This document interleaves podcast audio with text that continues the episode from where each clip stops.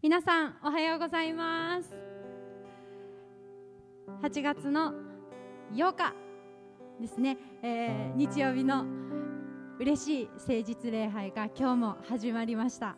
あ本当に外を見れば雨だし曇っているし、えー、いろいろな1週間だったと思うんです。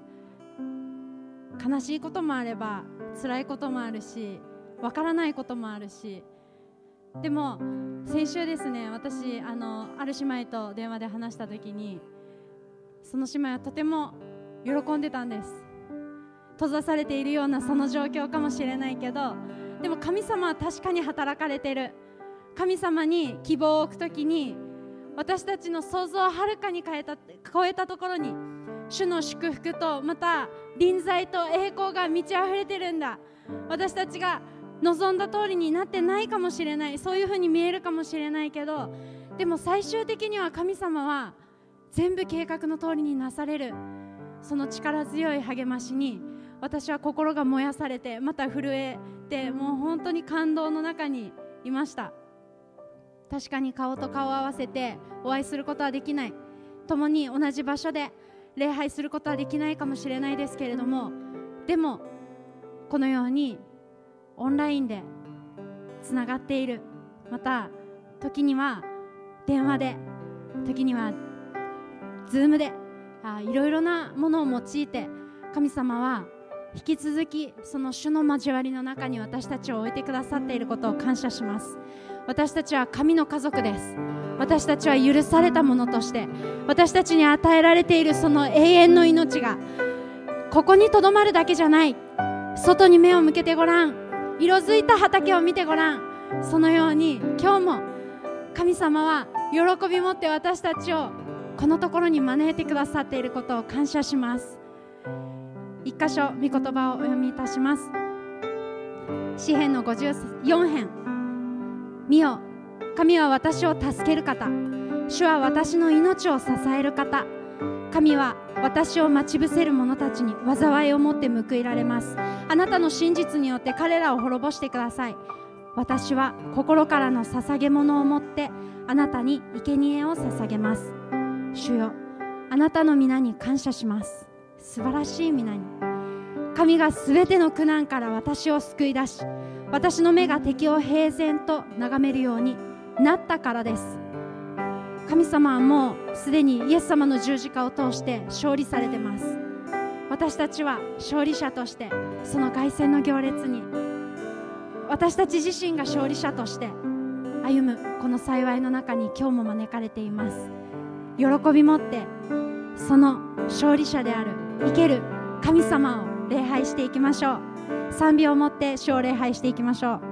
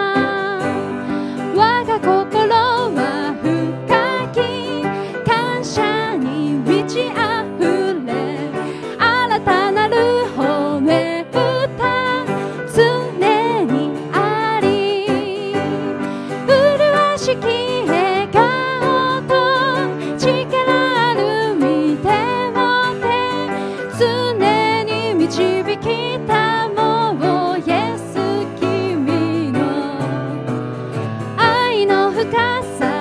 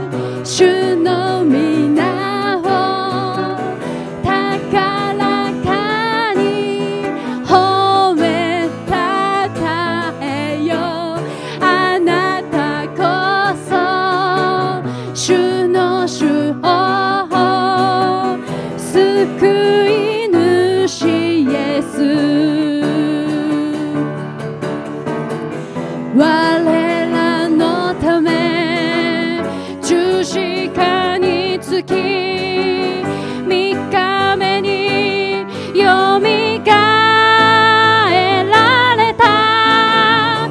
栄光あれその皆に力ある主に我らのため十字架につき我らのため。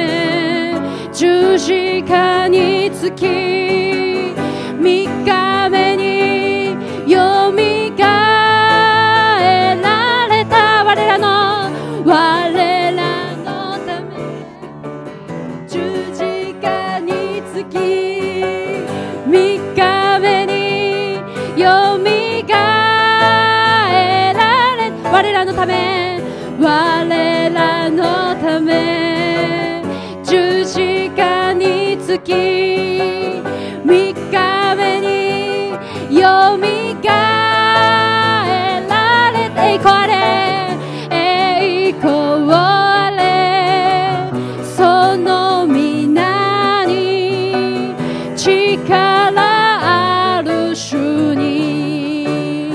力ある主の皆を。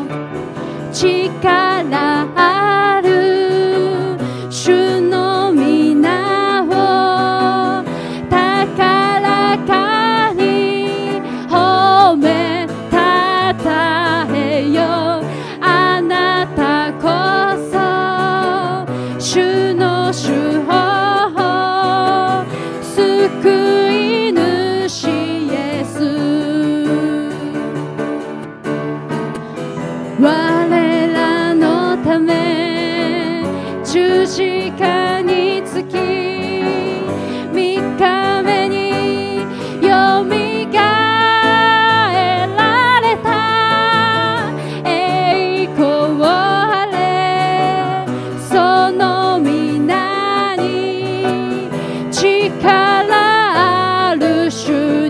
力ある主に。力ある主に。力ある主に。力ある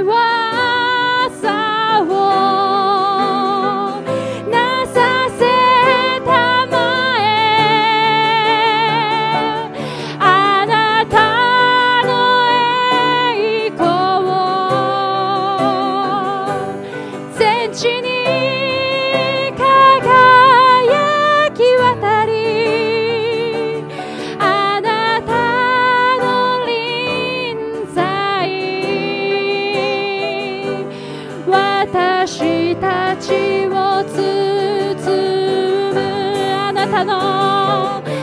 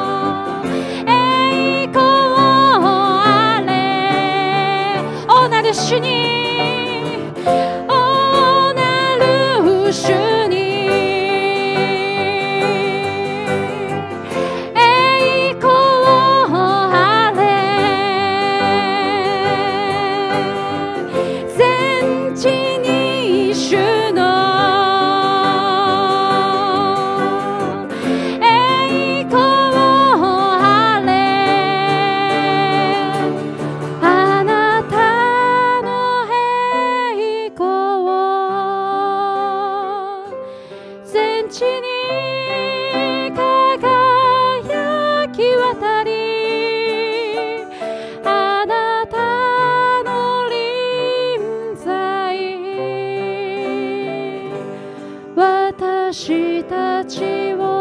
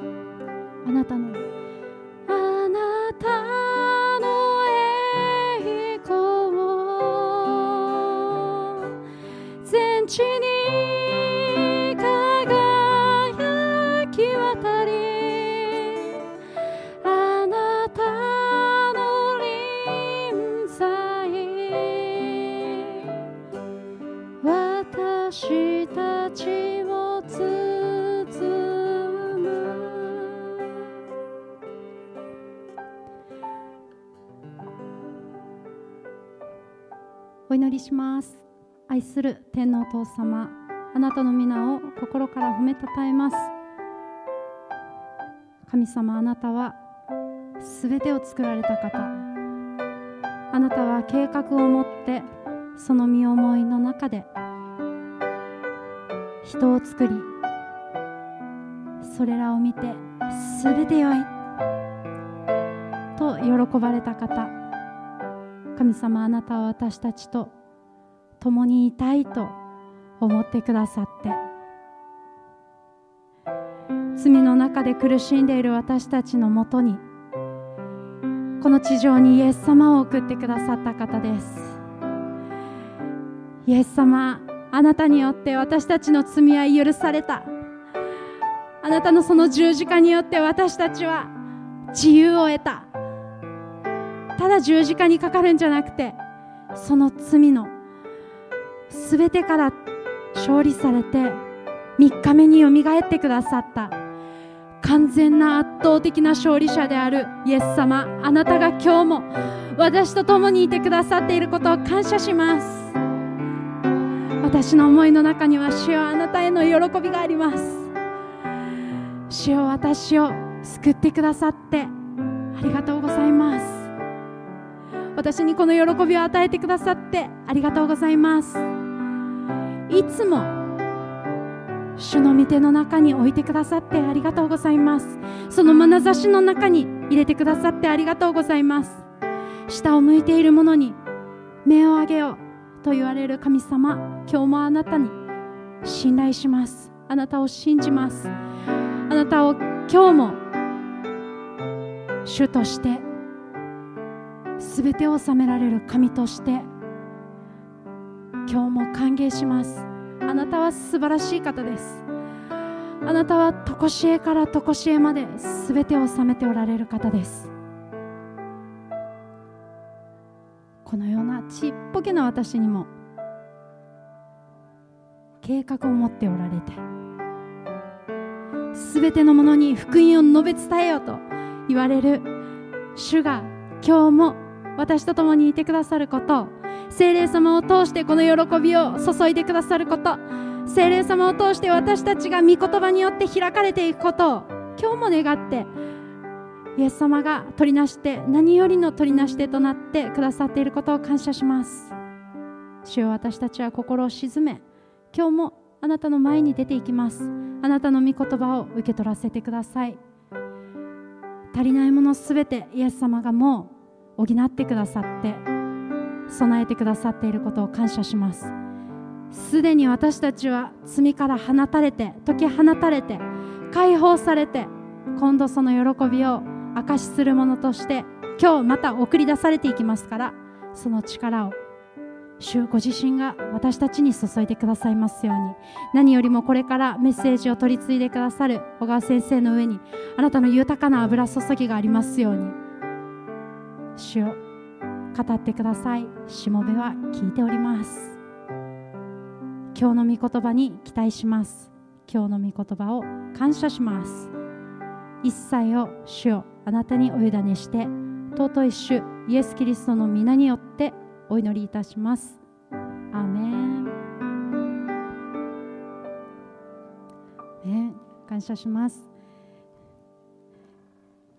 それでは御言葉の時を持ってまいりましょう。どうぞ。聖書のお持ちの方は聖書をお開きください。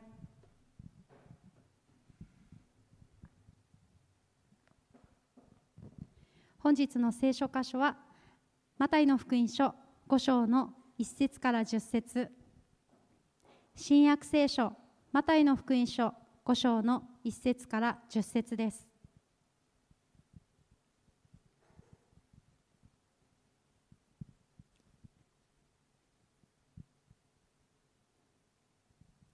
新海約2017でお読みいたします。マタイの福音書5章1節から10節。その群衆を見てイエスは山に登られた。そして腰を下ろされると身元に弟子たちが来た。そこでイエスは口を開き彼らに教え始められた。心の貧しい者は幸いです。天の御国はその人たちのものだからです。悲しむ者は幸いです。その人たちは慰められるからです。柔和な者は幸いです。その人たちは地を受け継ぐからです。義に植え乾く者は幸いです。その人たちは満ち足りるからです。憐れみ深い者は幸いです。その人たちは憐れみを受けるからです。心の清い者は幸いです。その人たちは神を見るからです。平和を作る者は幸いです。その人たちは神の子供と呼ばれるからです。義のために迫害されている者は幸いです。天の御国はその人たちのものだからです。アメン。それでは本日のメッセージのタイトルは「なんと幸せでしょう」パート2命へと導く悲しみ。というタイトルで小川先生よりメッセージを取り継いでいただきます。えー、皆さんおはようございます。主イエス・キリストの皆を心から褒めたたえます、えー、台風が近づいているんですけど皆さん大丈夫ですか、えー、皆さんのご家庭の上にまた皆さんのご家族の上にイエス様の臨在と守りが豊かにありますように、えー、一言お祈りしてから始めたいと思います。天のお父様あなたの皆を褒めたたえます。今日このようにしてあなたに頼れる私たちは幸い幸いです。私たちは今日あなたを求めてここに集っております。それぞれの場所ですがあなたはそれぞれの場所にその集まりのまたその方のただ中におられます。主をありがとうございます。これからの御言葉の時をどうぞ主を導いてください。またこのような天候です。主をどうぞ。それぞれの家庭の上にまたお宅の上にあなたの守りが豊かにありますよまた家族と離れてそれぞれの場所で礼拝をしている方々の上にもあなたの豊かな豊かな慰めとまた導きが豊かにありますよすべてを感謝して主イエス・キリストの皆を通してお祈りします。アーメン。感謝します。先ほど司会者が読んでいただきましたマタイの福音書、えー、5章1節から10節まで。その中でですね今日は悲しむ者は幸いです。そこの聖句を皆さん共に見ていきたいと思うんです。悲しむ者は幸いです。その人は慰めを受けるからです。その人に慰めがあるからです。とイエス・キリストはおっしゃいました。私事ですが、えー、普段は、えー、学校で働かせてもらってます。私の担当する子はですねえー、1年生の子なんですね、えー、とある事情で、えー、なかなか、えー、普通に歩くことができないんでよく転ぶんですね、えー、そうするとよく泣くんです。ふえーんって泣くんです、私走って行って彼を抱きしめて「ああ痛かったね痛かったね。痛かった痛かった」って慰めるんですね。でもふえーんふえーんって泣くんです。で彼言うんです。ああじゃあその痛みはね小川先生のところに飛んでいけ。カッカッカッカッってこうやるんですね。そうすると子供はそれで少し笑うんです。もう一回やってもう一回やってって言うんです。じゃあもう一回小川先生のところに痛いの痛いの飛んでいけ。ってやるとまた子供笑うんですね。もう一回やってもう一回やって。そのうち子供はだんだん笑顔を取り戻して次の遊びのところに行ってしまう。それを見ているスタッフもみんな笑うんですね。そんな簡単に悲しみが取れたらその程度の悲しみだからって思ってるのかもしれません。今日の聖書の箇所でイエス・キリストは悲しむ者は幸いですと言います。これは完全に世の常識の逆説ですよね。悲しみというのを聖書で引きますと不運なことあるいは不幸なことによって心が動揺している様と書いてあります。不運なこと不幸なことがあってそれによって心が動揺している。つまり悲しみと不幸はいつも共にある。そのような関係なのに悲しむ者は幸いですってイエス様は言うんです。先週もそうでした。心が貧しいのが幸いですと言いました。それは悲しみもよるでしょって。本当に悲しい悲しみって分かってないじゃんって。本当に悲しいのは本当に悲しいのよって。思うかもしれません。だけどイエス様は幸いですと言い切るんです。そして慰められるとはっきりと言い切ってます。だとすると聖書が言ってる悲しみってどういう悲しみなんでしょう？そして聖書が言ってる慰めってどんな慰めなんでしょう？今日この御言葉が今本当に悲しんでいる方々のその胸にそのところに届くかどうかは私には分かりません。だけれどもイエス様は今日の御言葉を通してはっきりとあなたを慰めるとそう宣言しています。ぜひ神の言葉に耳を傾けてください。もう一度お祈りします。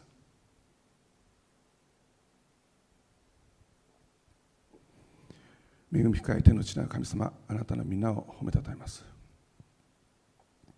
今日このようにして御言葉を語れる幸いを感謝します。主をどうぞこの唇を通して大胆に語ってくださいますように。あなたに信頼します。どうぞ聞く一人お一人一人の上にあなたの慰めが豊かにありますように。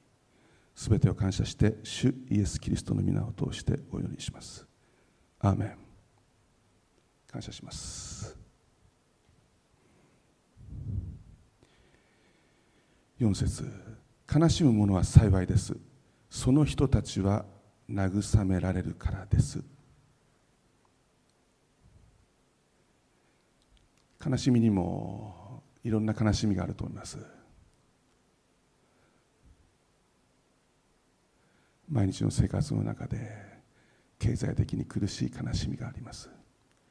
病気によって打ちのめされて心悲しい方もいらっしゃいます。また精神的に傷ついて悲しい方もいらっしゃいます。肉体的ないじめを受けて悲しい人もいます。いろんな悲しみがあると思います。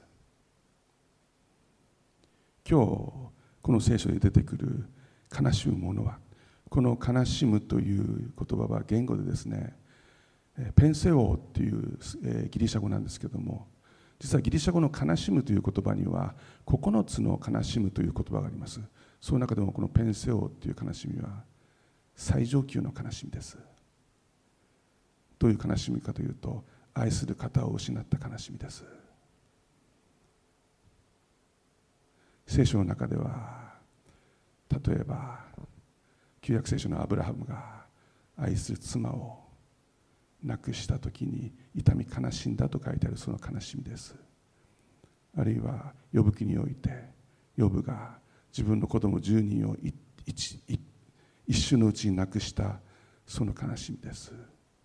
新約聖書ではイエス様が十字架にかけられて死んで墓に葬られてマリアが3日後にその遺体を香油を塗るために走っていってその時にイエス様がいない。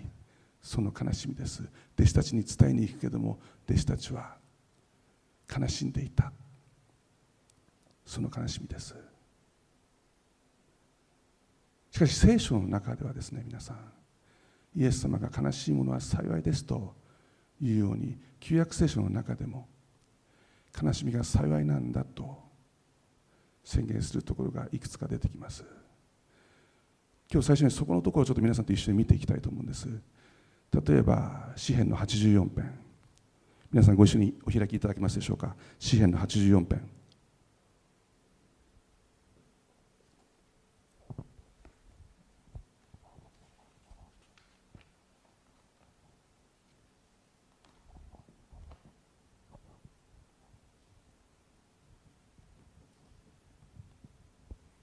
5節。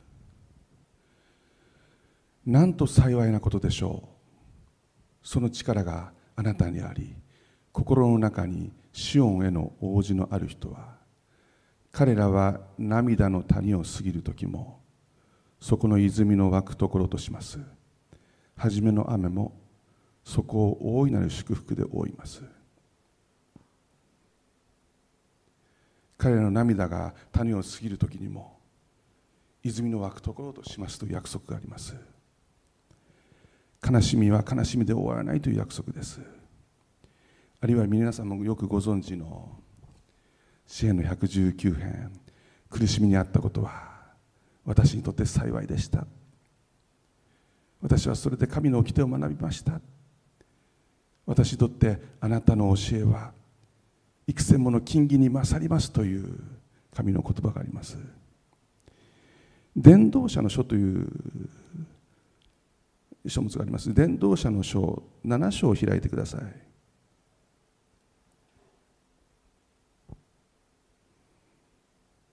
伝道者の書7章をお読みします。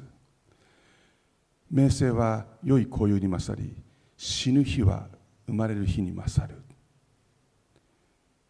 これ考えられない言葉ですね。死ぬ日は生まれる日に勝る。祝宴の家に行くよりは喪中の家に行く方が良い。つまり結婚式の素晴らしいお祝いの家に行くよりはお葬式で悲しんでる家に行く方が良いというんです。そこには全ての人の終わりがあり生きている者がそれに心を止めるようになるからだ。悲しみは笑いに勝る。悲しみは笑いに勝る。顔が曇ると心は良くなる。知恵ある者の心は喪中の家にあり愚かな者の心は楽しみの家にある。14節。殉教の日には幸いを味わい逆境の日にはよく考えよって書いてあります。つまり全てがうまくいっている時にはただ幸せを味わえばよい。だけど悲しみの時こそ苦しみの時こそ私たちは考えることができるということです。あるいは愛歌という書物があります。ずっと先行ってもらってエレミア書のエレミア書の次のところですね。愛歌の3章を開いていただけますか。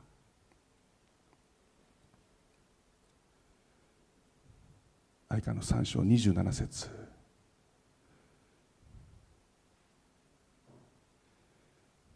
愛歌3章27節。人が若い時にくびきを負うのは良い。つまり人が若い時に悲しみ苦しみを負うのは良いというんですね。それを負わされたなら一人静まって座っていよう。口を土の塵につけよう。もしかすると希望があるかもしれない。自分を打つ者には頬を向け十分に恥辱を受けよう。主はいつまでも見放してはおられない。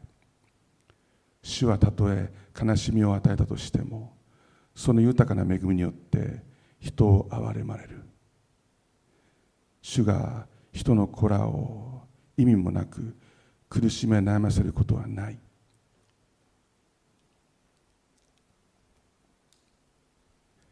聖書は悲しみ苦しみの中に大きな意味があるんだと。教えてくれます。皆さんは星野富弘さんという方をご存知ですか？今では作家であり随筆家でありそして芸術家です。彼は24歳の時に中学校の体育教師をしてました。しかし体操部の模範の演技の中で彼はほんのちょっとしたミスからですね首の脊髄を尊重します、えーえー、脊髄を、えー、痛めてしまいますその結果首から下が不随になってしまいました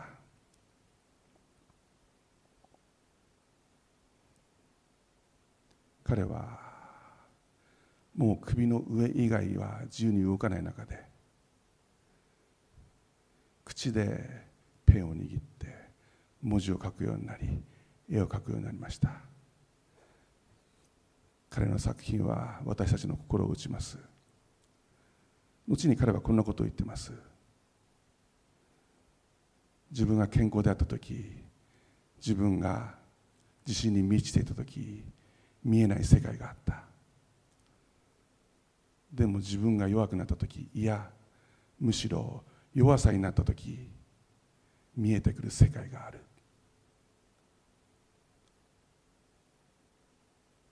私たちは悲しみから得るものがあります。だけども悲しみは本当に全て慰められるんでしょうか？本当に全ての悲しみって慰められるんでしょうか？もうほっといてくれっていう悲しみないでしょうか？どんなに慰められてもどうにもならない悲しみってないんでしょうかね。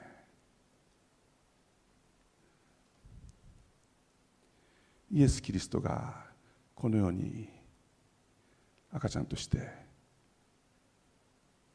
緑色の姿で来てくださってしかしそれに危機感を覚えたヘロデ王はナザレに軍隊を送ってベツレヘムに軍隊を送って全ての2歳以上の子供を殺してしまいます。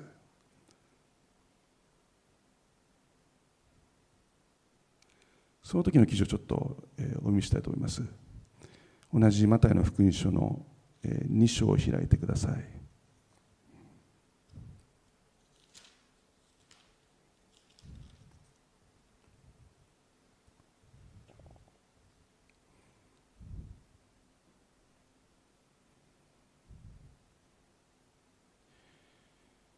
イエス・キリストはヨセフとマリアに連れられてエジプトに逃げるんですね。2, 2章の14節。そこでヨセフは立って夜のうちに幼子とその母を連れてエジプトに逃れヘロデが死ぬまでそこにいた。これは主が預言者を通して私はエジプトから私の子を呼び出したと語られたことが成就するためであった。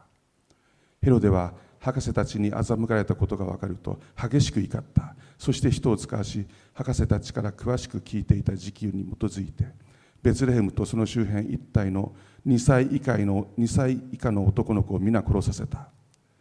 その時預言者エレミアを通して語られたことが成就した。ラマで声が聞こえる。むせび泣きと嘆きが。ラケルが泣いている。その子らのゆえに慰めを拒んでいる。子らがもういないからだ。この時2歳以下の子供を虐殺された親は慰められることを拒んだと言います。どんなに慰められても子供は帰ってこない。どんなにどんなに優しく声をかけられても愛する人は帰ってこない。ある牧師の子供がですね4歳の時に知り合いの時に4歳3歳だったかな。知り合いの家に行ってその池で落ちて亡くなられたそうです。もう悲しくて悲しくて牧師と牧師夫人はずっと心を閉ざしたままでした。そこにある近所の牧師が訪ねてきたそうです。彼こう言ったそうです。実は私も子供を亡くしてるんです。あなたの悲しみはよくわかる。一緒に賛美歌を歌いましょう。って言って祈って賛美歌を歌ったそうです。でもその時その3歳の子供を亡くした牧師はこう思ったそうです。もういい加減にしてくれ。もうほっといてくれ。その時がどうしようもなく苦痛に感じたそうです。自分でもどうすることもできない感情。その時その牧師は分かったそうです。たとえ同じような経験をしたとしても悲しみは違うんだって。どうしてもどんなに頑張っても慰められない慰めがある。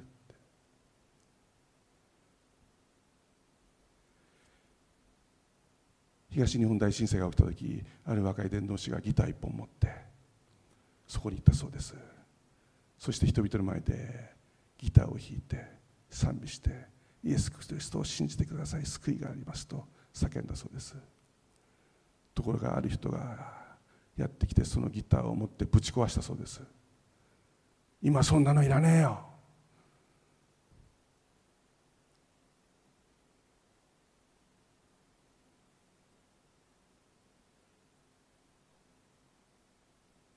本当の悲しみのただ中にいる方に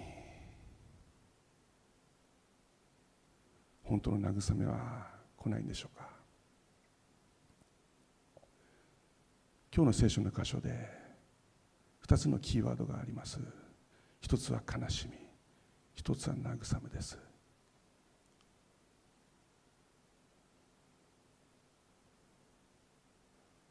実は聖書の中で悲しみというこの悲しみには2つの悲しみがあると私たちに教えています。第二コリント人を開いていただけますか？第二コリント人7章。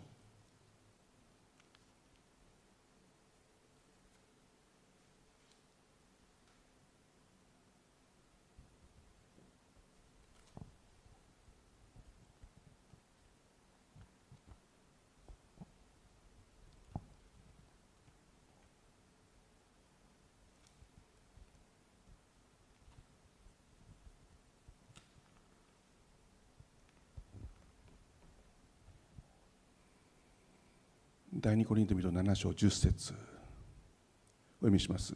神の御心に沿った悲しみは後悔のない救いに至る悔い改めを生じさせますが世の悲しみは死をもたらします。もう一度読みします。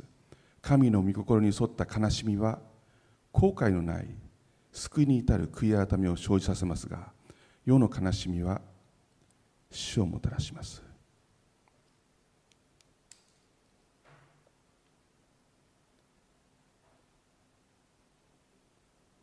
神がご用意した悲しみというのは悔い改めへと救いをに導く悔い改めへと導くんだと聖書は言います。しかし世の悲しみは死をもたらすと言います。今自殺で世界が揺れてます。自殺率が自殺者が本当に増えてます。日本もそうです。今女性の自殺者が悲しいから増えてます。でも自殺で問題になっているのは日本だけではありません。今アメリカも揺れてます。特にアメリカの軍隊で自殺者がどんどんどんどん増えています。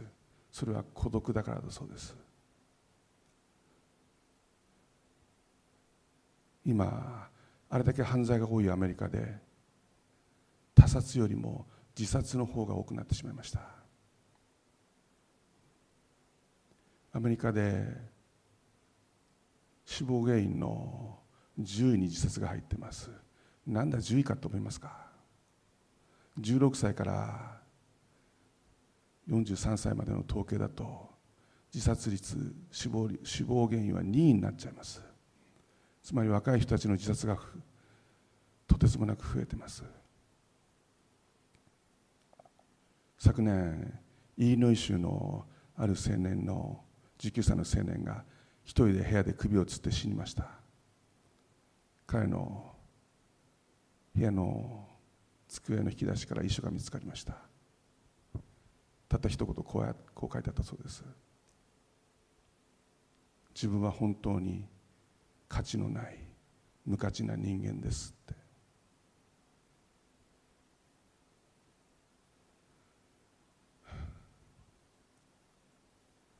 私たちが悲しみを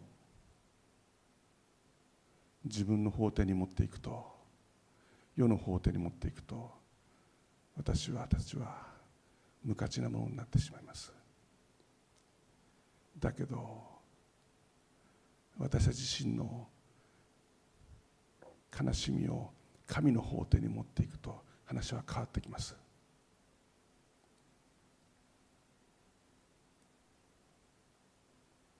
悲しいものは幸いです。その人たちは慰められるからです。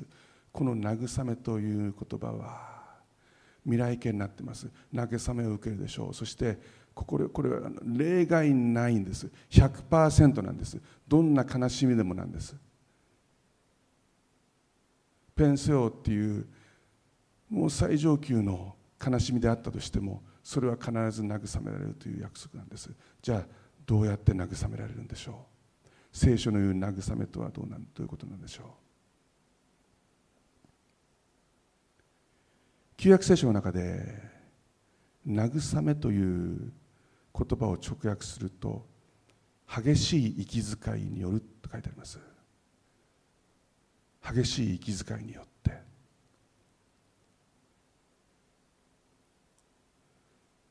つまり神は悲しいものに対して激しい息遣いによってそのような中で私たちが想像するようななんかセンチメンタルなあ大丈夫か？よく悲しかったね辛かったねそんなことじゃなくてもっと激しい息遣いによるものなんだと聖書は言います。旧約聖書に呼ぶという男が出てきます。神から試練を受けて一瞬のうちに自分の愛する10人の子供を失いました。すべての財産を失いました。そして体中種物に覆われて健康も失いました。その中で彼は叫びました。なぜ私がこんな苦しみを負わなくてはいけないのか。私は罪を犯してない。私は潔白だ。なぜですか神様。なぜですか。なぜですかと。問い続けながら彼はこういう答えを見出すことができませんでした。その間ずっと長々と40章にわたって苦しみ続けている間神は一切口を開きませんでした。しかし最後の最後40章から彼は神の言葉を聞くんです。皆さん後で聖書を開いて読んでください。素晴らしい物語です。その中で神が初めて呼ぶに対して口を開くんです。皆さん何と言ったと思いますか？はあ呼ぶつらかったか？よく耐えた呼ぶ大丈夫か？もうお前癒されるよ。お前慰めるからね。そんなこと言ったんじゃないんです。神は嵐の中からです。嵐の中から呼ぶに答えて言われたんです。知識もなく摂理を覆い隠すお前は誰だって言ったんです。お前誰だお前はって言ったんです。そして私が尋ねる答えよって言ったんです。私が尋ねるものに答えてみよう。お前に分かるか？お前はただの人間だろう。お前に何が分かる？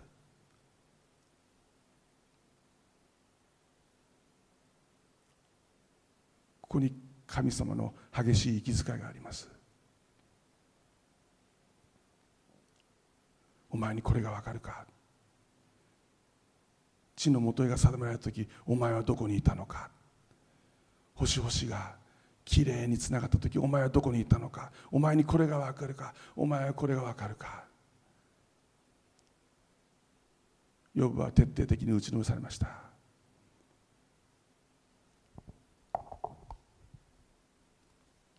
皆さん一緒に呼ぶ記をちょっと開いていただけますか。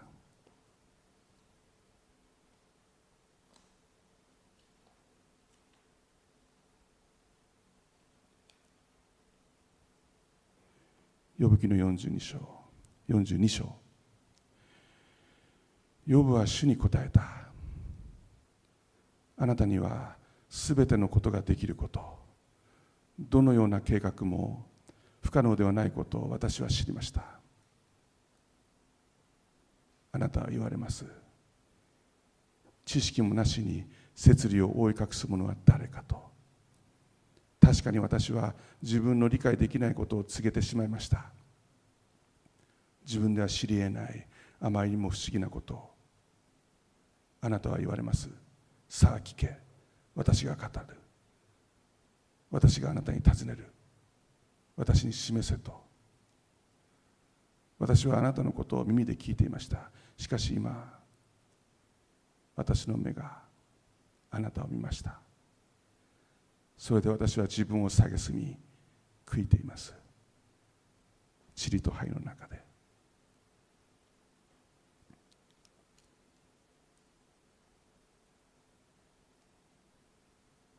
ヨブは子供を失った悲しみの中で全てを失った悲しみの中で自分の健康が捉えている悲しみの中で神から激しい息遣いを聞きました。センチメンタルな慰めの言葉じゃなくてお前誰だ？お前にこれが分かるのか？私に告げてみよう。でもその激しい息遣いの中でヨブが悟ったことがあります。神様あなたには全てのことがおできになること。あなたの計画は全て成就されること。あなたにできないことは何一つないこと。摂理を覆い隠し知識のないものは私でした。今私は肺と治療の中で悔いています。徹底的に悔い改めへと導かれました。そして顔は髪は仰ぎ見て礼拝したんです。皆さんこれヨブが神を仰ぎ見て礼拝したのは彼が癒されたからじゃないんです。まだ彼癒されてないんです。何も変わっちゃないですよ。ヨブは苦しいままなんです。全てを失って痛みの中で心の痛みの中で。でも彼はもう変わったんです。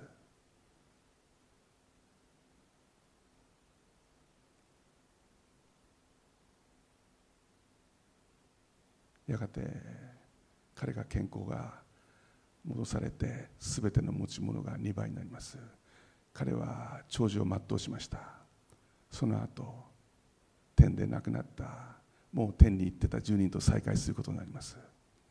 彼は何一つ失ってないんです。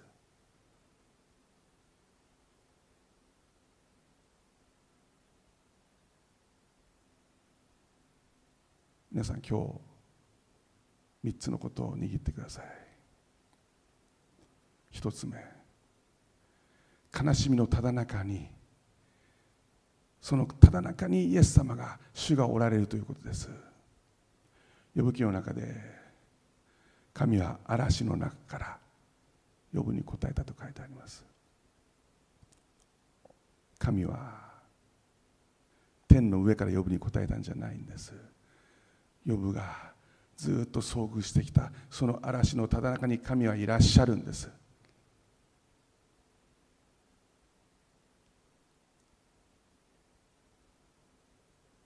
だからイエス様は言うんです。悲しいものは幸いですって。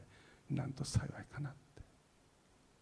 そこに神がおられるからです。二つ目。悲しみの中に真理があるということです。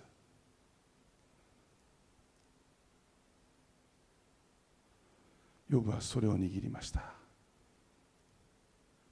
悲しみの中から神には全てがおできになること。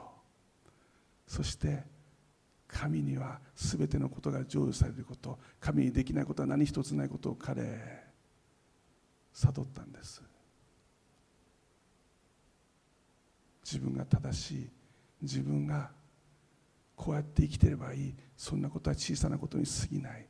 この方にお任せすればいい。この方が共にいてくれたらいい。そのことを悟りました。星野富弘さんもそうです。自分が弱さそのものになった時に見えてくる世界がある。だから彼は言うんです。悲しみにあったことは私にとって幸いでしたと。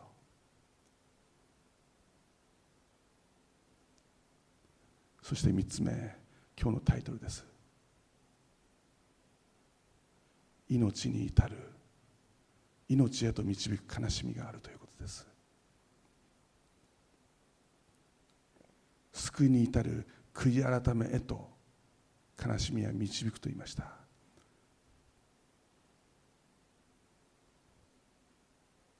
大切なのは私たちの悲しみをどこに持っていくかです。私たちの自分の苦しみ悲しみを自分法廷に持っていけばこの世法廷に持っていけば私たちは無価値な人間と言われ無価値な人間だと思います。だけど私たちが私たちの悲しみをイエス様の法廷に持っていけばイエス様が私たちの弁護人になってくださいます。裁判長私はこの人のために死んだんです。この人のためにただこの人のために。全てを投げ出して命を捨てました。私が命を投げ出すほどこの人は尊い愛おしい。そのイエス様の流された血を見て父なる神は言ったんです。無罪。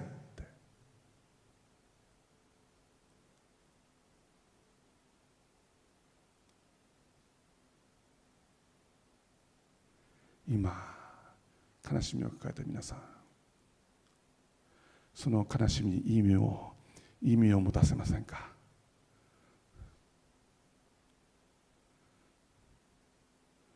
その悲しみをイエス様のところに持ってってください。最後にギリシャ語の悲しみとは少し違ったニュアンスがあります。ヘブル語の悲しみは激しい息遣いと書いてありました。しかしギリシャ語の悲しみはあ慰めは傍らに呼ぶと書いてあります。傍らに呼ぶ。あなたをイエス様が傍らに呼ぶんですね。私何回か迷子になったことがありますデパートで、えー、時には兄弟で私の兄がいるんですけど兄弟で、えー、迷子になっちゃいました。私は弱いんでもう母親がいないっていう分かった時からワンワン泣いてました。兄は強いんで迷子のセンター行っても泣かりませんでした。だけど母親の顔を見るとほっとしてその後二人とも激しく泣きました。そういうことってありませんか？迷子の子見てるとあの子強いなと思うんですけどだけど親がやってきて「あごめんごめん」って言うとふえーんって。皆さん悲しんでいいんです。泣いていいんです。でもどこで泣くんですか？永遠にあなたの味方である。永遠にあなたの傍らにいる。その人のところで泣いてください。必ず慰めを受けることを約束します。天のお父様あなたの皆を賛美します。今日このようにしてあなたが私たちに約束してくださった言葉を感謝します。悲しいものは幸いです。その人々は慰めを受けるからですと。なんと温かな言葉でしょう。しかしあなたが与える慰めは私たちのような世が与える慰めとは違います。私たちを放っておかない流し、慰めです。永遠に続く慰めです。永遠に傍らに共にいるという約束です。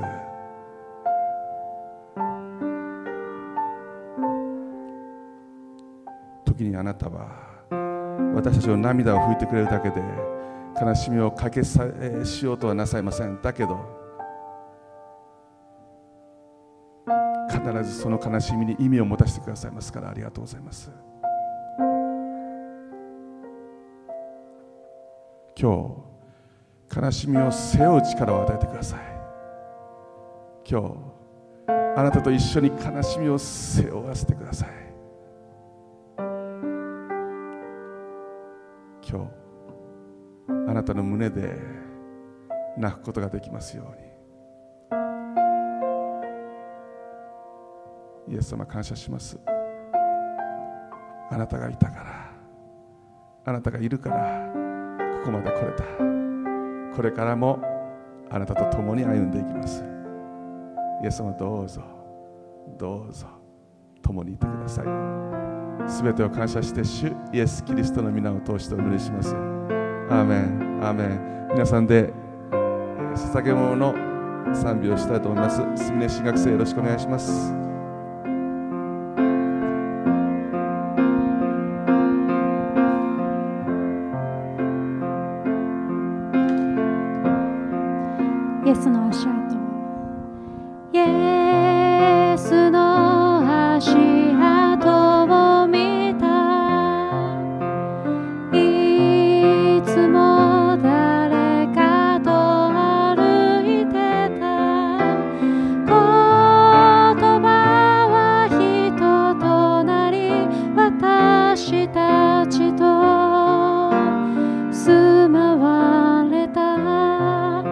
to jasná šato.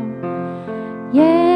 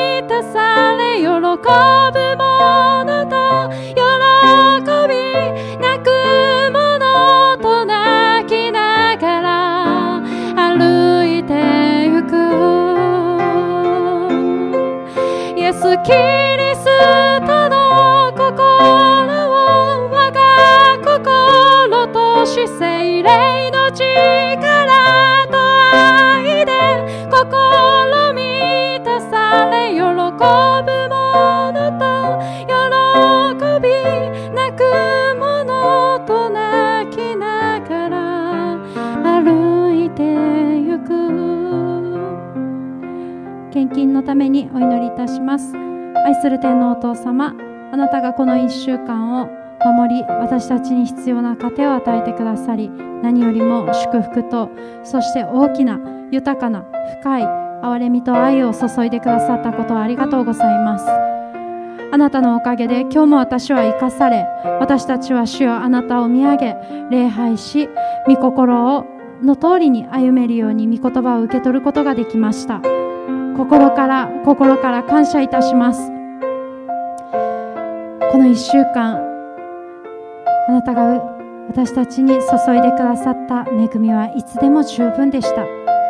たくさんたくさん与えてくださった中から今私たちの思いをまた献金を主はあなたの前にお捧げいたします。この献金を神様あなたの御用のためにどうぞ用いてください。私たちが捧げる時にその実際的な捧げ物が何倍にも何十倍にも祝福で満たされ用いられ増し加えられていくことを感謝します。神様あなたの福音を待っている者たちのために用いてくださるそのご計画がもうすでにこの教会にもまた私たちにも備えられていることを感謝します。どうぞ用いてください。また捧げられたお一人一人をどうぞ祝福してくださってこれからの1週間もこれから先とこしえまで主はあなたの愛の御手で包み覆いまたあらゆる災いからあらゆる不安から守ってくださるようにお願いいたします。主よ今日もあなたが注いでくださった祝福を感謝します。いつでも主に植え替えたものでありますように。感謝します。感謝します。この献金を感謝してイエス様の皆によってお祈りいたします。アーメン。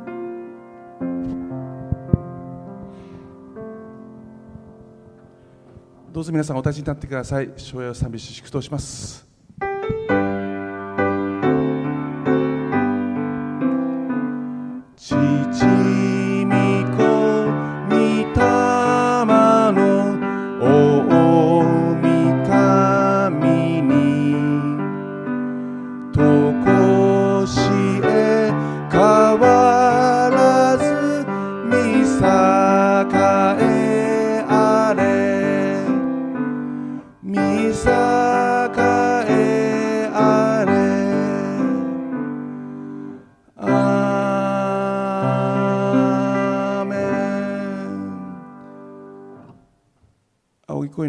主イエス・キリストの恵み父なる神の愛精霊の親しき交わりそして神の大いなる慰めが今日それぞれのご家庭で礼拝を守っておられる愛する兄弟姉妹とそのご家族の皆様と共に今からのち常しえまでもありますように主イエス・キリストの皆によって祝福を宣言いたします。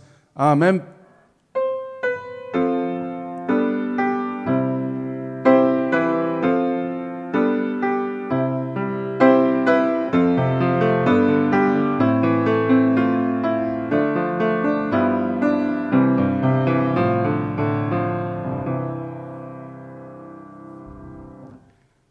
もありがとうございました。どうぞお世話になってください。感謝します。